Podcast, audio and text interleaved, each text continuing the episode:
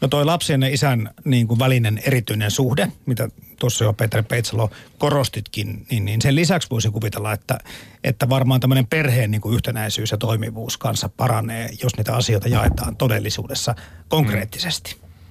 Joo, siinä on se, että useinhan jos niin kuin toinen on hirveän paljon pois kotoa ja toinen on hirveän paljon kotona koko ajan, niin ne ei tiedä niin kuin siitä toistensa arjesta kovin paljon. Ja siinäkin voi olla jotain niin kuin olettamuksia siitä, että jotka ei perustu siihen omakohtaiseen kokemukseen, että, että, että se kyllä parantaa niin kuin sitä perheen hyvinvointia ja, ja, ja myös parisuhdetta mä väittäisin, että, että isä ja äidillä on molemmilla niin kuin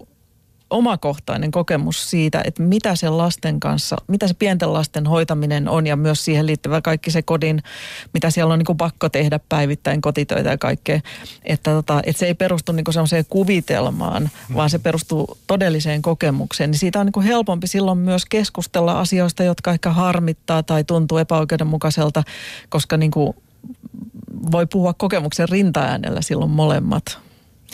Niin, tässä on sille kanssa hauska, kun miettii taaksepäin, että kun tässä on viime vuosina keskusteltu vaikka lasten hoitamisen tavoista, niin nämä vaihtoehdothan on ollut vähän tämmöinen kotiäidit vastaan työssä käyvät äidit. Ja, ja nyt sitten niin kuin jotenkin nämä isät on noussut tässä sitten, että hetkinen, on lapsella isäkin, että voisiko tätäkin ottaa ö, niin kuin enemmän huomioon tässä, mutta, mutta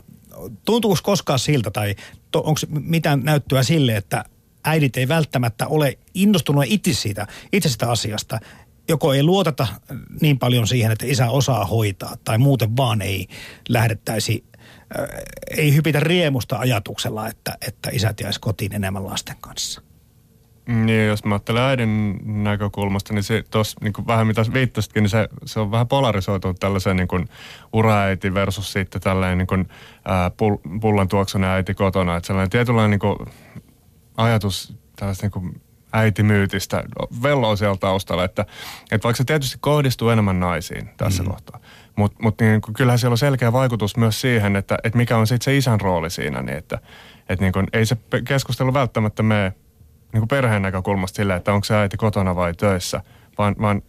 ideaalitilanteessa mun mielestä on se, että, että tota, nyt on pieni lapsi ja miten tämä paletti hoidetaan niin, että me voidaan hyvin – et, et mies voi hyvin ja, ja nainen voi hyvin ja lapsi voi hyvin.